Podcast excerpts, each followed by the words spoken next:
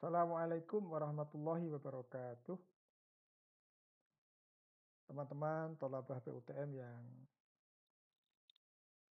saya banggakan.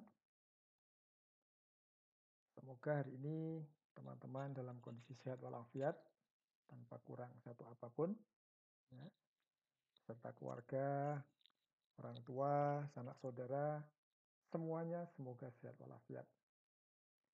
Dan untuk ke depan semoga Anda dimudahkan semua urusan, ya, dimudahkan dalam mencapai cita-cita dan lain sebagainya. Untuk kali ini, untuk pertemuan kita kali ini, kita akan melanjutkan pembahasan kita tentang filsafat Islam. Kalau minggu lalu kita sudah menjelaskan tentang pemikiran Al-Farabi. Ya. Poin-poin yang kita sampaikan pada pertemuan minggu lalu tentang Al-Farabi. Yang pertama bahwa Al-Farabi adalah filosof atau filsuf yang diberi gelar Al-Muallimus Sani atau the second master di dalam uh, filosofi atau filsafat. Alasannya kenapa? Alasannya karena Al-Farabi adalah filsuf yang mampu menguraikan pemikiran Aristoteles secara gamblang, secara mudah, dan bisa diaplikasikan. Khususnya dalam bidang logika dan pemikiran-pemikiran lainnya. Gelar pertama yang diberikan atau gelar guru pertama yang diberikan adalah kepada Aristoteles. Maka Aristoteles diberi gelar dengan the first master atau al-muallimul awal gitu ya. ya guru pertama di dalam filsafat. Hampir seribu tahun setelah Aristoteles, ya, pemikiran Aristoteles mungkin belum dapat dipahami secara secara mendasar, secara gampang, kemudian diaplikasikan dalam membangun wacana keilmuan itu belum bisa baru setelah Al-Farabi, era Al-Farabi, Al-Farabi lah orang yang mampu mensyarah, mampu menginterpretasikan, mampu menjelaskan, menguraikan pemikiran-pemikiran Aristoteles dan sepeninggal Al-Farabi pemikiran Aristoteles menjadi pemikiran ya khususnya dalam filsafat menjadi pemikiran yang uh, aplikatif, pemikiran yang bisa digunakan pemikiran yang diimplementasikan ke dalam pemikiran-pemikiran lainnya, pemikiran-pemikiran filsafat lainnya. Dan itu adalah jasa dari Al-Farabi. Oleh karena itu Al-Farabi diberi gelar Al-Muallimus Tsani atau the second master di dalam uh, filosofi. Itu poin pertama. Poin kedua, teori yang dibangun oleh Al-Farabi yang sangat uh, luar biasa dalam arti dampaknya kepada filosof-filosof lain adalah teori emanasi. Ya, teori emanasi. Teori ini lebih mengedepankan uh, eksistensi, ya, teori tentang eksistensi. Jadi teori tentang uh, ontologis lah ya, tadi eksistensi. Eksistensi siapa? Eksistensi Tuhan. Eksistensi Allah dalam konteks Islam. Eksistensi alam, eksistensi manusia, ini isi emanasi itu. Kemudian dari eksistensi itu muncul proses. Ya, muncul proses. Ya, dari proses itu muncul eksistensi-eksistensi lainnya atau pemikiran-pemikiran lainnya. Dan itulah teori emanasi. Ya meskipun ini ter, terpengaruh oleh pemikiran uh, filsuf Yunani, tapi Al-Farabi membangun tidak hanya sekedar copy paste, tidak hanya sekedar apa adanya enggak, tapi Al-Farabi membangun dengan dengan meramu, dengan menginterpretasikan dan lahir satu pemikiran yang unik yang itu berbeda dengan pemikiran filsafat Yunani. Ya. Itu tentang teori emanasi. Nah, teori emanasi itu sendiri isinya Al-Farabi menjelaskan bagaimana eksistensi Tuhan sebagai konsep intelek atau akal, al-akal gitu ya. Dan itu terpisah dari materi. Terpisah dari materi. Ya.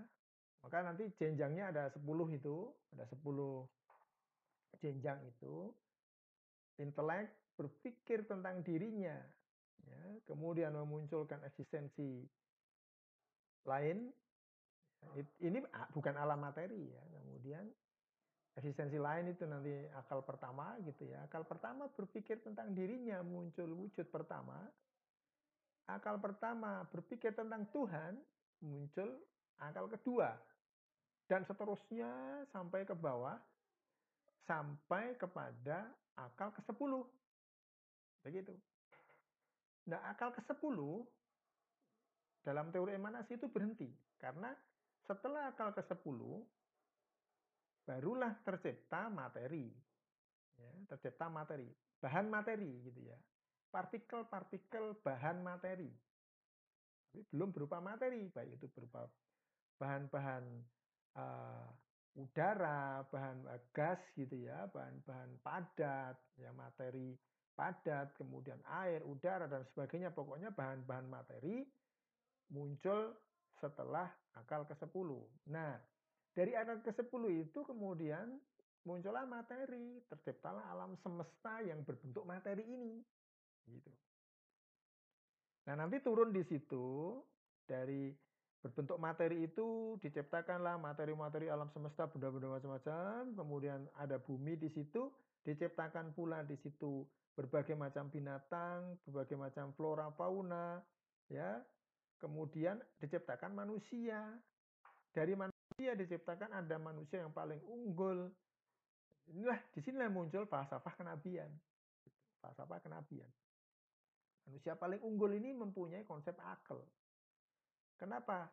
Uh, dari zat yang pertama, zat yang akal, konsep akal yang pertama, kemudian manusia, karena manusia adalah ciptaan atau makhluk yang paling unggul, dan ini tidak muncul dalam filsafat Yunani. Tidak muncul, yang muncul ini dalam filsafat Islam itu sendiri, yaitu Al-Farabi. Itu. Ini review kita kemarin seperti itu. Nah dari eh, dari eh, dari emanasi muncul filsafat kenabian, muncul filsafat politik, muncul filsafat ilmu pengetahuan, ya, dan lain sebagainya, termasuk metafisika. Ya, termasuk metafisika itu filsafat tentang eh, non materi, ya, termasuk tentang bagian konsep akal, malaikat, jiwa dan sebagainya itu e, muncul dari pemikiran Al Farabi.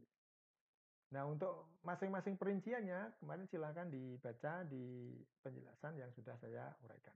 Baik, sekarang kita akan masuk ke Ibnu Sina. Ibnu Sina ini pelanjut dari Al-Farabi. Dia pengikut madhab emanasi juga. Ya. Dan dalam bahas, uh, dalam istilah Arab itu baik Al-Kindi, Al-Farabi, Ibnu Sina nanti kelompok filsuf yang yang peripatetik atau al-masyai gitu ya, al-masyai. Jadi uh, apa namanya? kelanjutannya Ibnu Sina ini. Baik, kita mulai ya. Ibnu Sina nama, nama lengkapnya adalah Abu Ali Husain bin Abdullah Ibnu Sina. Yang di barat dikenal dengan Avicenna. Beliau hidup pada rentang waktu 980 sampai 1037. Ini rentang waktu beliau hidup. Baik, kita mulai ya dari dari penjelasannya. Ibnu Sina lahir di Afshana, di kota dekat Bukhara. Sekarang masuk ke wilayah kalau tidak Rusia ya dulu Uni Soviet ya kalau nggak Rusia atau Kazakhstan atau Uzbekistan pokoknya daerah Bukhara itu daerah nah, dulu Rusia tahun 980 Masehi pada abad ke-10 orang tuanya adalah pegawai tinggi dinasti Samani dinasti Samani itu ya salah satu dinasti eh, kecil yang di bawah kedaulatan dari Abbasiyah. Kemudian semasa kecil, Ibnu Sina sudah belajar bahasa Arab.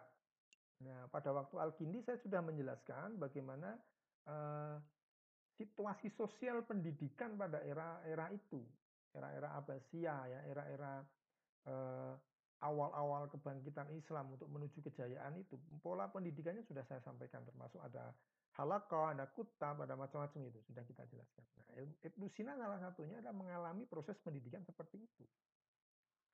Oleh karena itu, dari kecil Ibnu Sina sudah belajar bahasa Arab.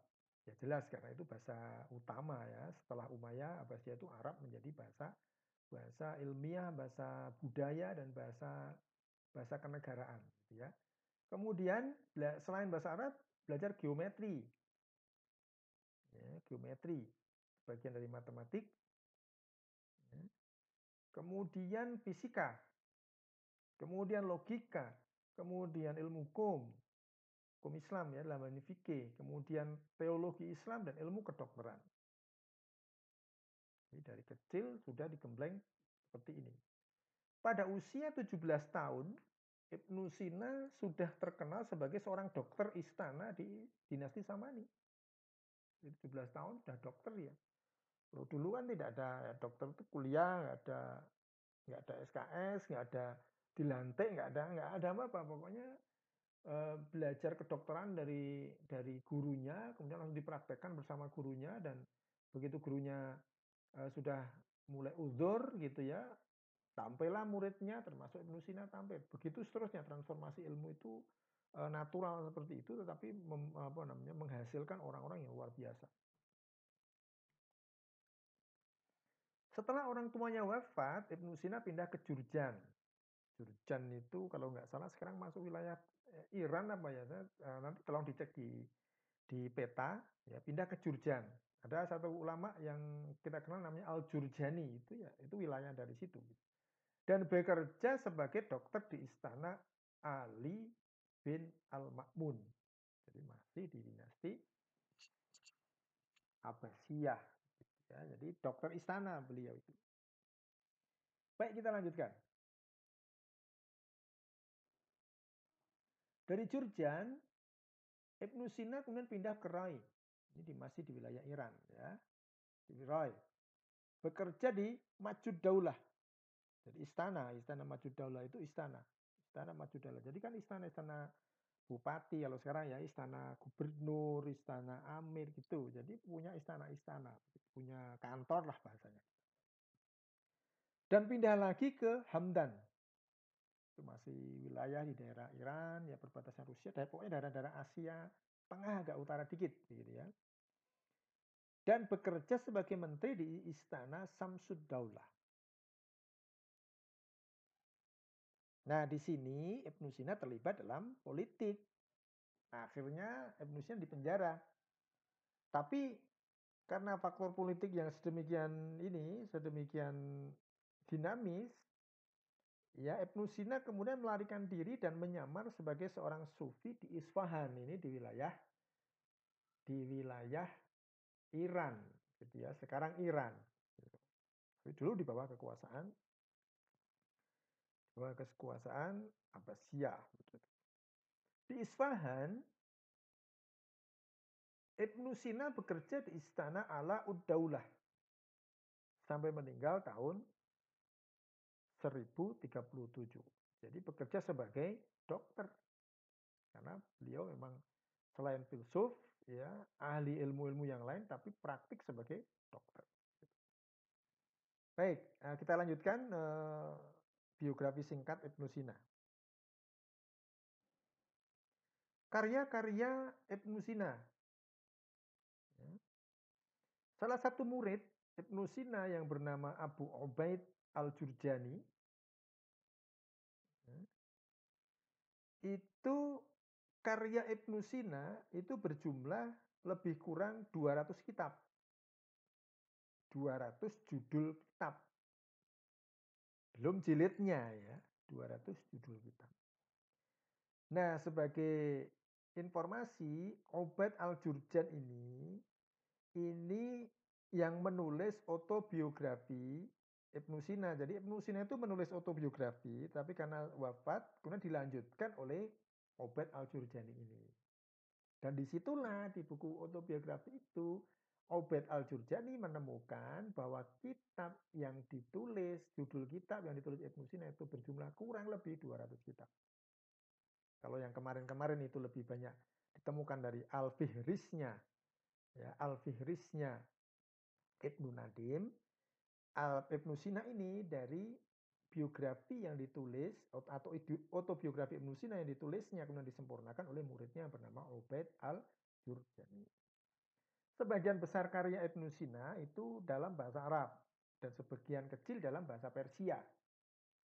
Abbasiyah itu adalah kekuasaan yang memadukan beberapa kekuatan Arab, Persia, terutama Persia ya sebenarnya, terutama Persia karena Arab itu mendominasi Umayyah, maka sebenarnya uh, konflik Umayyah Abbasiyah itu sebenarnya selain dari beberapa kepentingan politik itu ada ada dominasi juga.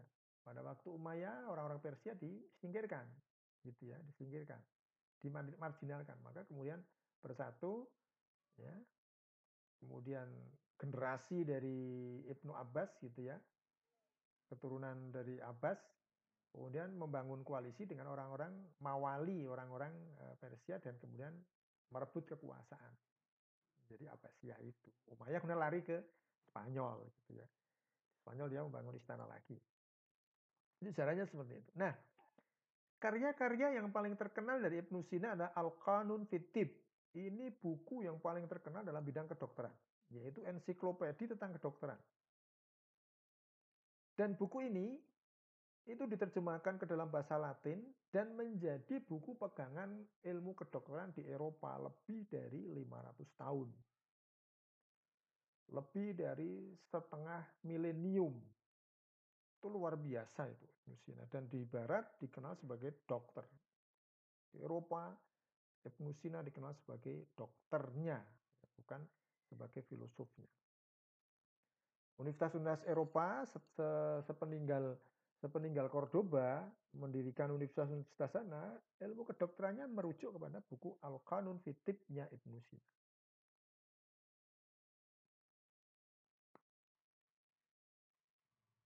Kemudian buku yang kedua adalah Ashifa yaitu buku ensiklopedi tentang filsafat Aristoteles dan ilmu pengetahuan. Ringkasan dari buku Ashifa ini ditulis oleh Ibnu Sina dalam buku lain yang bernama An-Najah. Gitu. Seperti kitab Al-Ibar karya Ibnu Khaldun, pendahuluannya itu saja, hanya pendahuluan itu namanya mukaddimah, satu kitab sendiri dan semua ilmu yang ada dalam kitab Al-Ibar itu ada di mukaddimah itu. Maka karena dikenal dengan mukaddimah Ibnu Khaldun. Satu kitab hanya pendahuluan tapi satu kitab gitu ya. Jadi ya, ulama dahulu itu memang luar biasa ya. Luar biasa memang ditakdirkan untuk menciptakan yang luar biasa luar biasa seperti itu. Baik kita lanjutkan ya Ibnu Sina. Buku-buku lain yang penting yang ditulis oleh Ibnu Sina yang sampai kepada kita di antaranya adalah Uyunul Hikmah.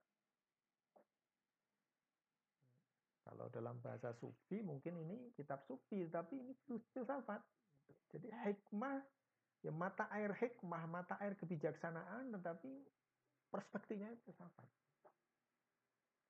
Kemudian kitab Al-Isyarat wa Tambihat ini saya punya tiga jilid ini buku Ibnu Sina yang Al-Isyarat wa Tambihat ini tiga jilid. Saya punya itu, ada tiga jilid. Mungkin e-booknya sudah sudah tersedia, nanti mungkin teman-teman bisa melihatnya. Kemudian Mantiqul Masyriqiyin. Ya, logika timur, logika pencerahan lah bahasa kita begitu. Kata masyrik dimaknai bukan timur saja tetapi tempat timbulnya atau tempat terbitnya matahari yang di situ ada pencerahan dari gelap menuju pencerahan. Dari istilah yang lain itu tentang ilmu jiwa, metafisika, kosmologi, logika, tentang uh, falsafah cinta, kemudian uh, yang lain-lain dan farmakologi, pokoknya banyak sekali buku-buku yang ditulis oleh Ibnu Sina. Tapi yang paling fenomenal adalah Canon atau al al Qanun Fitib jadi dan Asyifa dan An-Najah tadi. Baik, kita masuk ke pemikiran Ibnu Sina sekarang. Atau mungkin penghargaan dunia. Apresiasi dunia terhadap Ibnu Sina. Ya. Di barat Ibnu Sina dikenal sebagai dokter. bukan sebagai filsuf. Ya. Yang disebut yang dikenal sebagai filsuf meskipun ahli kedokteran Al-Farabi Al-Kindi itu filsuf. Ya. Karena memang buku-buku yang sampai ke Eropa itu buku filsafatnya, sedangkan Ibnu Sina itu buku kedokterannya yang sampai ke sana. Gitu. Nah, di barat Ibnu Sina diberi gelar ya the prince of the physician. Jadi eh, apa namanya? Eh, kampion, seorang kampion dalam bidang kedokteran. Seorang yang apa namanya? Eh, ahli dalam atau pangerannya ilmu kedokteran. Gitu ya. Pangerannya ilmu kedokteran atau raja lah begitu. Ya, the prince ini mungkin me, menandai bukan hanya sekedar pangeran tapi sebagai pemimpinnya, penghujungnya ilmu kedokteran. namanya the prince of the uh, physician. Kemudian di dunia muslim, Ibnu Sina dikenal dengan As-Syekhur Rais. Pemimpin utama dari filosof. Karena memang pemikiran filsafatnya itu luar biasa Ibnu Sina itu luar biasa. Dan raksasa-raksasa pemikir muslim setelah Al-Farabi ya Ibnu Sina. Jadi pemikiran yang sangat luar biasa, sangat mendalam dan luas berbagai macam ilmu pengetahuan. Nah, banyak penemuan dalam bidang kedokteran. Ini sebenarnya kalau kalau ya di slide gitu mungkin bisa saya tampilkan, tetapi kalau ini saya muncul, ini dalam bentuk film ya. Ada beberapa penemuan, ada 10 penemuan dalam bidang kedokteran oleh Ibnu Sina. Termasuk operasi, alat-alat operasi, pembangunan rumah sakit, ya, ya sikat gigi. Banyaklah, saya juga lupa di sini alat-alat penemuan yang dalam kedokteran yang ditemukan oleh Ibnu Sina. Ya, itu yang luar biasa itu ya tentang pendirian rumah sakit dan dan apa namanya operasi membedah orang gitu, membongkar tubuhnya manusia dengan berbagai macam alat. Di sini ditampilkan itu uh, gambar-gambarnya masih ada di kitabnya Ibnu Sina itu. Gambar alat ini untuk apa? Jadi ya semua dari logam. Dan bagaimana proses sterilisasi itu Ibnu Sina semua. Maka tidak heran dikenal dengan the prince of uh, the uh, physician itu. Itu luar biasa ya Ibnu Sina. Ini ya apresiasi dunia terhadap Ibnu Sina. Baik, mungkin kita lanjutkan. Sekarang kita masuk ke pemikiran filsafat Ibnu Sina. Ya, eh, pemikiran filsafat. Ini agak pelan-pelan karena ini kelanjutan dari dari emanasinya Al-Farabi. Kita pelan-pelan menjelaskan supaya tidak geseh gitu ya, tidak tidak tidak ber, tidak berselisih dengan meskipun sedikit ya e, tidak berselisih dengan pemahaman awal tentang emanasi. Kalau emanasi jelas kita merujuknya ke Al-Farabi, tetapi implikasi dari emanasi itu selain Al-Farabi sudah menjelaskan, Ibnu Sina menjelaskan dalam bidang yang lain. Ya, dalam bidang yang lain. Pertama misalnya tentang filsafat wujud. Ibnu Sina punya pemikiran tentang apa itu yang dikenal dengan wajibul wujud, mungkinul wujud, dan mustahil. Wujud yang mustahilul wujud. Nah, pem, apa namanya pembagian ini untuk menjelaskan tentang eksistensi, tentang keberadaan zat, termasuk Ibnu Sina nanti membuktikan keberadaan zat Allah yang itu berbeda sama sekali dengan dengan wujud-wujud yang lain, wujud-wujud materi yang lain. Tapi mungkin nanti hanya saya singkat, hanya saya ah, jelaskan cara singkat saja nanti. Intinya saya ingin memperkenalkan bahwa filsuf itu tidak tidak menjerumuskan kita ke dalam kefasikan, kekafiran, tidak ada. Filsuf itu membangun sebuah pandangan teologi yang luar biasa. Kemudian yang kedua, filsafat kenabian. Ibnu Sina membuktikan tentang nabi itu siapa. Ketika kemarin di Al-Farabi sudah dijelaskan bahwa Nabi itu adalah manusia yang yang diberi anugerah al-aklul mustafad, ya, akal tertinggi dari makhluk. Ya, pertama nanti al-aklul hayulan, al-akal bil malakah, kemudian al-aklul fa'al, kemudian yang tertinggi adalah al-aqlul fa'al, ini hanya diberikan kepada Nabi. Tetapi siapa orang yang memiliki al-aqlul fa'al ini nanti Ibnu Sina akan menjelaskan. Kalau Al-Farabi kan hanya Nabi adalah orang yang memiliki atau yang diberi anugerah al-aqlul fa'al sehingga mampu berkomunikasi dengan akal ke-10. Sehingga di situlah wahyu turun. Ibnu Sina tidak begitu. Ibnu Sina lebih menjelaskan kepada siapanya itu. Siapa orang yang berhak, siapa orang yang kompatibel mendapatkan al-akul fa'al. Itulah manusia yang unggul. Dan dia tidak manusia biasa. Siapa itu? Ya Nabi. Dalam konteks ini, kemudian nanti Ibnu Sina akan menjelaskan. Rasulullah Muhammad itu manusia yang memang unggul gitu. Kenapa unggul? Ibnu Sina menjelaskan dalam konteks ada nanti filsafat wujudnya di situ muncul. Nah, inilah filsuf itu menjelaskannya begitu. Filsafatnya muncul. Karena, ketika kita nanti membaca ya ayat wa inna kala ala khuluqin alim. Sesungguhnya engkau wahai Muhammad memiliki orang yang memiliki khuluk akhlak yang tinggi. Menjelaskannya bagaimana coba? Ya, kalau kita mungkin menjelaskannya dengan tafsir, dengan hadis gitu ya, contoh-contoh perilaku Rasul. Tapi kenapa Rasul begitu? Kenapa Rasul begitu? Apa yang membedakan perilaku Rasul dengan perilaku manusia lain? Itulah filsafat akan menjelaskan ke situ. Maka jangan dicurigai filsafat itu sebagai yang kekufuran itu kan ya salah paham orang terhadap filsafat saja. Nafis, filsafat uh, jiwa. Nanti ada nabatiyah, ada hayawaniyah, ada insania. Nanti satu persatu coba akan kita jelaskan. Ya, ini agak sedikit panjang, nggak apa-apa ya. Ini sudah 26 menit, nanti agak sedikit panjang sambil teman-teman. Nanti bisa di skip kok, ini bisa di skip, bisa di dijeda gitu bisa silakan. Yang penting ada nanti uh, apa namanya kita bisa berinteraksi melalui pola asinkronus seperti ini dan dan ya yang penting kita kenal Ibnu Sina itu siapa gitu. Enggak, kita enggak usah mendalami pemikirannya. Kita lanjutkan. Hukum wujud. Ada yang mustahil, berarti wujud yang tidak mungkin berwujud. Ya. Wujud yang tidak mungkin berwujud. Seperti ini. Wajib wajibul wujud, kemudian mungkinul wujud dan mustahil wujud yang tidak mungkin berwujud. Yang pertama wajibul wujud, wujud yang ada dengan sendirinya, bukan karena lainnya dan bersifat mutlak. Artinya wujud yang adanya itu munculnya atau keberadaannya itu tidak membutuhkan keberadaan yang lain. Dia ada dengan sendirinya.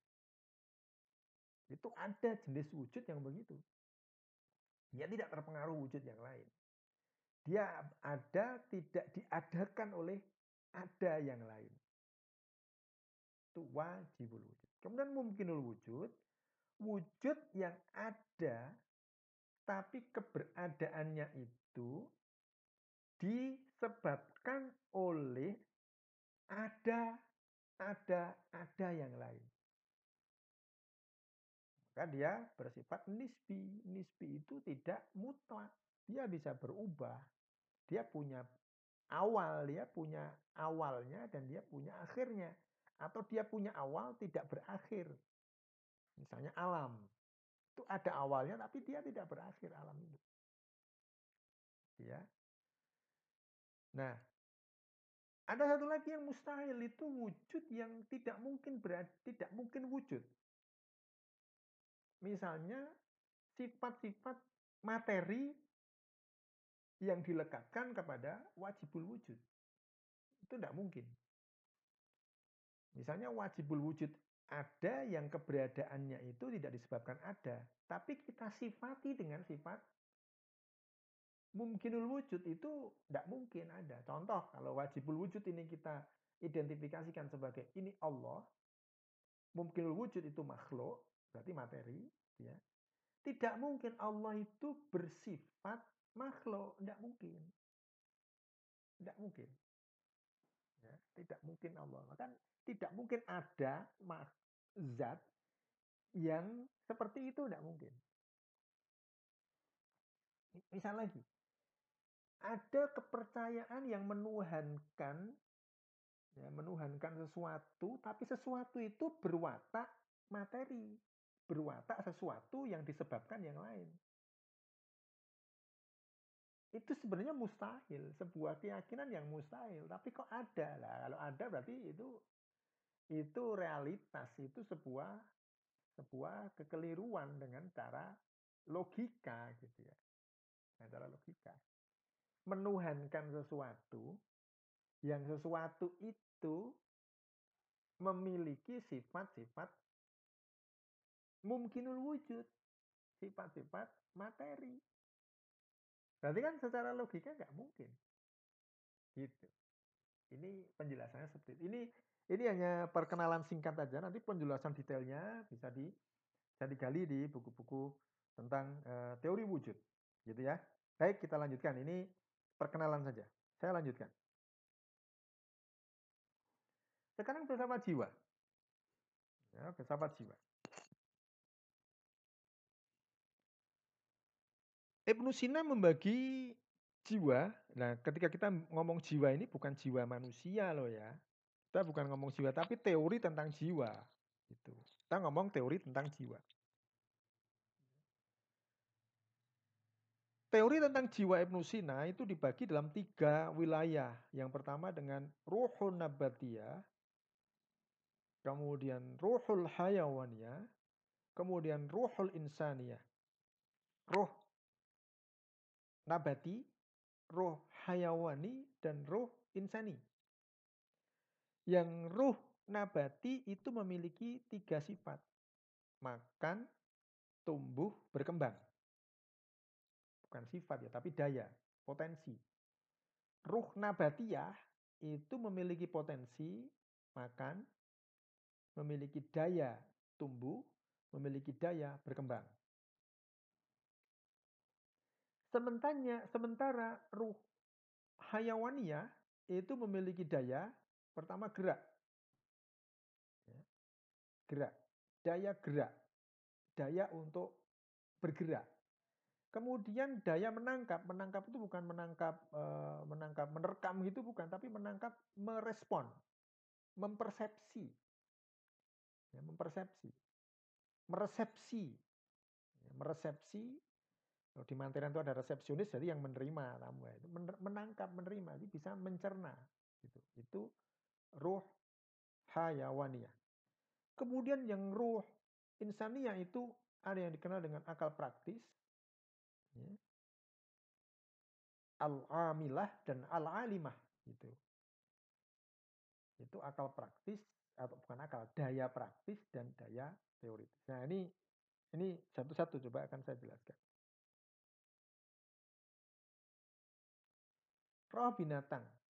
Tadi yang roh ruhun nabati tadi sudah ya. Jadi makan, punya daya makan, tumbuh dan berkembang tidak akan kita jelaskan ya.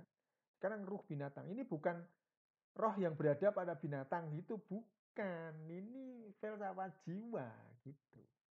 Persoalan nanti di binatang memiliki ini itu urusan lain, tetapi ini filsafat jiwa bukan bukan rohnya binatang, bukan rohnya tumbuhan, bukan begitu. Tetapi watak atau karakter ruh ya nabati, hayawani dan insani. Jadi jangan keliru memahami. Anda memahami nanti ruh nabatiyah itu yang ada di tumbuhan. Ruhul hayawaniyah ada di binatang. Ruhul insaniyah ada di manusia. Wah gitu. Itu ngepas-paske itu ya. Enggak gitu. Tetapi roh ini menyatu. Filsafat tentang roh ini ada. Pendapat dengan jiwa ini ada tiga model. Ada ruhul ruhul nabatiyah, ruhul hayawaniyah, dan ruhul insaniyah. Gitu. Manusia punya ruh nabatiyah. Begitu. Begitu nanti. Ya. Baik, sekarang saya masuk ke ruhul hayawaniyah. Ruhul hayawaniyah itu ada dua, yang muharrika dan mudrikah. Jadi eh, gerak, jadi ada daya gerak, daya untuk bergerak, ya. daya mobile gitu ya, bergerak, ada daya untuk bertindak gitu. Kemudian daya menangkap mudrika, meresepsi. Nah, kalau yang muhar yang muharrika itu itu enggak itu penjelasannya mungkin ya sudah langsung kita pahami, tetapi yang resepsi, mempersepsi itu ada yang ada dua. Dia mempersepsi dengan panca indera, ya, dari luar panca indera, jadi artinya dari menangkap dari luar gitu, dari luar panca indera, ditangkap, diresepsi. Kemudian dari dalam panca indera, dari kemampuan diri ruhul mudrikah itu ada daya itu. Nah, Ibnu Sina membaginya menjadi lima. Ya. Ada ya indera bersama al-hasul mustarak ada yang bersama indera bersama itu artinya apa jadi bisa me, jadi bersama jadi gini jadi semua panca indera itu menangkap satu mempersepsi satu objek, mempersepsi satu penjelasan yang sama yang berada di dalam panca indera itu sendiri. Jadi gampangnya kita sudah punya sudah punya softwarenya lah gitu untuk untuk menjelaskan itu. Misalnya Windows itu ada Windows Defender-nya untuk menangkal virusnya itu sudah ada di situ. Misalnya begitu gambarannya biar biar apa namanya dan itu terkoneksi biar kita mudah memahami apa namanya analog ini. Kemudian al khayal ya representasi yaitu menyimpan segala apa yang diterima. Jadi yang yang sudah dipersepsi, sudah ditangkap sinyalnya oleh al-hasul mustarok tadi itu apa namanya? Ar-ruhul mudrika itu mampu mememori. Jadi mampu mememori. Jadi di memori. Gitu ya. Kemudian setelah mampu mememori, al-mutakhayyilah mampu menyusun apa yang disimpan di dalam memori tadi. Jadi memori tadi sudah ada ada defragnya gitu ya kalau komputer. Jadi dibagi-bagi gitu, ada folder-foldernya udah dibagi-bagi. Ini folder musik, folder gambar, folder teks, folder udah udah ada al lah. Jadi sudah mampu menyusun.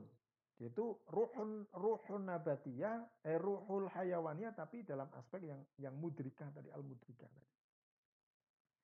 Kemudian wahmiyah, ya, daya wahmiyah itu dapat menangkap hal-hal yang abstrak yang tidak menyatu dengan materi. Misalnya, misalnya ini contoh. Jadi mungkin kita menggambarkan sebagai insting gitu ya, atau gariza. Misalnya, kambing harus lari ketika melihat serigala. Itu adalah kerja dari tiga komponen sebelumnya tadi. Kambing mungkin punya al-hasul dia sudah um, bisa bisa men, men, menyensor, bisa bisa meresepsi objek-objek di sekitarnya. Kemudian al al al khayal gitu dia menangkap oh ini kalau tumbuhan itu bisa dimakan, kalau ini binatang sesama binatang ini tidak membahayakan, kalau kalau ada binatang yang membahayakan itu sudah disusun di dalam di dalam uh, al mutakhayyilah. Tetapi kemudian ada aspek al wahmiyah Berarti dia kalau berhadapan dengan binatang yang membahayakan dia harus lari. Nah, itu namanya daya al-wahmiyah. Itu konsep jiwa al-wahmiyah. Tapi kalau kambing bertemu dengan kelinci nggak lari. Kenapa? Karena sudah ada al-mutakhayyilah tadi. Ada al-mutakhayyilah jiwa yang menyusun objek-objek dari luar diri tapi yang berada dalam indera itu dan dia sudah bisa membedakan itu. Itu ya. Itu al-wahmiyah. Kemudian ya al-hafadhah. Daya ini, daya ini bisa dilakukan oleh ruhun ruhul hayawaniyah dalam aspek al-mudrika ini bisa menyimpan hal-hal yang abstrak yang disusun oleh al-wahmiyah. Jadi daya untuk memilah mana yang membahayakan, mana yang tidak, mana yang bermanfaat dan mana yang tidak, ini kemudian difahami sebagai sesuatu daya yang akan yang akan bisa dijadikan potensi untuk menjaga dirinya. Dan ini akan terhubung dengan hal-hal di luar itu semuanya. Misalnya begini. Ya. Kalau mungkin dalam binatang tadi ya sudah al selesai. Tapi kalau jiwa al-hafadho ini mampu menyimpan dan dia bisa menghubungkan bahwa ini adalah bentuk ketundukan kepada satu hukum tertentu. Ya akhirnya nanti Ibnu Sina, Ibnu Sina menjelaskan ini ketundukan dari hukum Allah begitu. Kalau ini kan baru konsepnya bahwa menyimpan hal yang abstrak yang disusun di dalam estimasi itu hal-hal abstrak misalnya apa nah, potensi tadi itu sebagai sebuah pertanda ayat dari satu zat yang luar biasa. Itu al-hafallah gitu ya. Ini sudah 40 menit ya tidak apa-apa lah saya lanjutkan mungkin sedikit lagi. Kita masuk ke al-insaniyah. Ruhul insaniyah. Gitu. ruhul insaniyah. Ini ada yang dimensinya al-amilah praktis kalau yang al-amilah itu berhubungan dengan yang materi semua semua hal yang materi itu berhubungan dengan ruhul amilah. Jadi potensi-potensi praktis. Sementara yang berhubungan dengan al-alimah itu berhubungan dengan hal-hal yang sifatnya abstrak. Yang sifatnya bukan materi. Non materi. Nah, apa itu? Di sinilah Ibnu Sina menjelaskan tentang bentuk akal, intelek dalam ruhul insaniyah. Yang pertama al-aklul hayulan atau hayulani itu akal yang berpikir tentang akal yang mampu berpikir tentang hal-hal yang materi. Gitu ya, hal-hal yang ber, yang, yang ber, ber, berhubungan dengan abstrak tapi abstraknya materi itu dalam konsep pemikiran. Misalnya kita memikirkan tentang ya tentang mengagendakan tentang rumah tangga Anda besok, kemudian mengagendakan tentang uh, keluarga Anda, istri Anda atau anak Anda misalnya begitu ya, atau suami Anda misalnya gitu. Jadi Anda mengagendakan ya sifatnya materi. Besok saya punya uang akan saya beginikan itu ah, potensi hayulan yang ada dalam ada yang dalam ruhul alimah kita. Yang kedua, al-aql bil malakah. akal yang atau potensi intelek yang akrab, yang mampu berpikir konteks. Berpikir konteks. Yang berlatih untuk mengontekkan sesuatu dengan yang lain, yang yang materi dan yang bukan materi. Dia sudah sudah sudah berpikir ke situ, mampu menghubungkan antara yang aspek yang satu dengan aspek yang lain. Itu al-akal bil malakah. Ya, kemudian yang ketiga, al-akul fa'al. Akal yang telah mampu berpikir yang abstrak. Ini ini akal manusia pada umumnya. Ya, al-akul hayulan, al-akal bil malaka dan al-akul fa'al. Eh, al-aklul al-akal bil fi'al atau al-akul fa'al. Akal aktual. Itu akal potensi akal yang mampu berpikir hal yang abstrak, yang non materi yaitu kita bisa berpikir tentang alam akhirat, bisa berpikir tentang tentang uh, konsep etika, baiknya gimana, begitu. Ini sudah mampu dan derajat manusia biasa dengan kecerdasan yang dianugerahkan itu sudah mampu berpikir tentang tentang al, uh, tentang sesuatu itu dan itu potensi dari al-akal bil fi'al atau al-akul fa'al. Yang terakhir, al-aqlul mustafad. Ini adalah akal yang mampu berpikir hal-hal yang abstrak tanpa daya upaya. Hal yang abstrak itu menyatu dalam konsep akal dia dan dapat menerima ilmu pengetahuan dari akal aktif di luar diri manusia. Gampangnya beginilah, kita membayangkan nabi gitu aja lah. Nabi itu mampu berpikir yang abstrak, jauh sebelum sebelum kenabian atau jauh setelah kenabian, Nabi bisa mampu berpikir ke situ. Bukan meramal, tapi itu memikirkan, mengkonstruksi sebuah sebuah realitas itu mampu. Padahal abstraknya itu ketika Nabi hidup kan ketika Nabi mengatakan bahwa besok akhir zaman itu umatku akan seperti bue dia terombang ambing itu kan abstraknya itu ketika Nabi ada, ketika Nabi masih hidup. Tapi peristiwanya kan sekarang. Gitu. Peristiwanya sekarang. Ya, itulah di situ itu al akul mustahil. Kalau kita nggak bisa, kita hanya ngira-ira. Tapi kalau Nabi itu persis yang disampaikan itu besok akan terjadi. Inilah eh, apa namanya penjelasan-penjelasan dasar dari pengenalan kita tentang Ibnu Sina ini sebenarnya masih ada tapi tidak apa ya coba kita kenalkan dikit ya mungkin pas kan 50 menit gitu ya dan nanti ada kalau capek ya nanti di di skip atau di uh, dijeda nanti bisa membaca yang lain gitu ya baik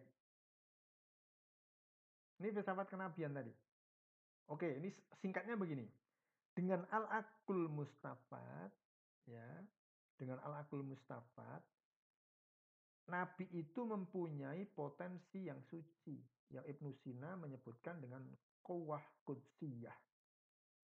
Ya, daya suci. Maka Nabi tidak pernah salah. Nabi tidak pernah salah karena dia mempunyai kawah kudsiyah. Ya. Nabi kalau ada ada secara manusiawinya, Nabi ada perilaku-perilaku yang mungkin kita anggap salah, itu langsung seketika itu dibetulkan oleh Allah dibetulkan oleh dalam konteks ini akal ke-10 gitu. bukan akal ke-10 bukan Allah begitu karena Ibnu Sina mengatakan akal ke-10 itu malaikat ke-10 itu malaikat menurut Ibnu Sina langsung dibetulkan bahwa yang dilakukan salah maka namanya kuwah kudsiyah ya kalau di surah An-Najm itu wan najmi idza hawa ma dhalla sahibukum wa ma itu karena kawah kudsiyah itu. Apa itu? Bentuk akal tertinggi yang dapat dipelih manusia dan ia hanya ada pada diri Nabi. Kuah kudsiyah, kuah kudsiyah itu karena landasannya al-akhlul mustafa tadi. Gitu ya. Nabi dan Rasul diberi anugerah Allah daya tertangkap ya al-mutakhayyilah yang kuat. Jadi kan tadi al-mutakhayyilah tapi kuat luar biasa. Jadi ketika e, menerima wahyu, ya jalan-jalan aja gitu, biasa aja. Jadi tidak tidak perlu tidak perlu susah payah Nabi harus menggapai wahyu, harus oh, perjuangan mengalahkan ini itu dengan begini. Enggak, wahyu datang begitu saja karena punya al daya tangkap al mutakhayyilah tadi yang luar biasa kuat karena landasannya adalah kuah kudsiyah dan al aqlul mustafat gitu ya nah ini ini mungkin bisa dilihat uh, aspek keunggulan Eh, penjelasan-penjelasan kita tentang uh, Ibnu Sina. Baik, ini dulu ya, ini panjang sekali saya kira, tidak apa-apa lah. Ini sebagai pengenalan, ya silakan Anda dengarkan. Ya, kalau ya semoga betah mendengarkan ya, ya karena sudah di-download ya. Anda betah mendengarkan, kalau enggak ya nanti bisa di-skip, bisa dijeda, istirahat, dengarkan lagi begitu seterusnya. Baik itu dulu teman-teman ya. Terima kasih Anda sudah mendengarkan ini dan Ya, semoga memberi manfaat, tapi jangan puas dari sini, Anda silakan membaca yang lain. Kalau yang saya sampaikan salah, dikritisi dari bacaan-bacaan itu. Terima kasih, kita akhiri. Assalamualaikum warahmatullahi wabarakatuh.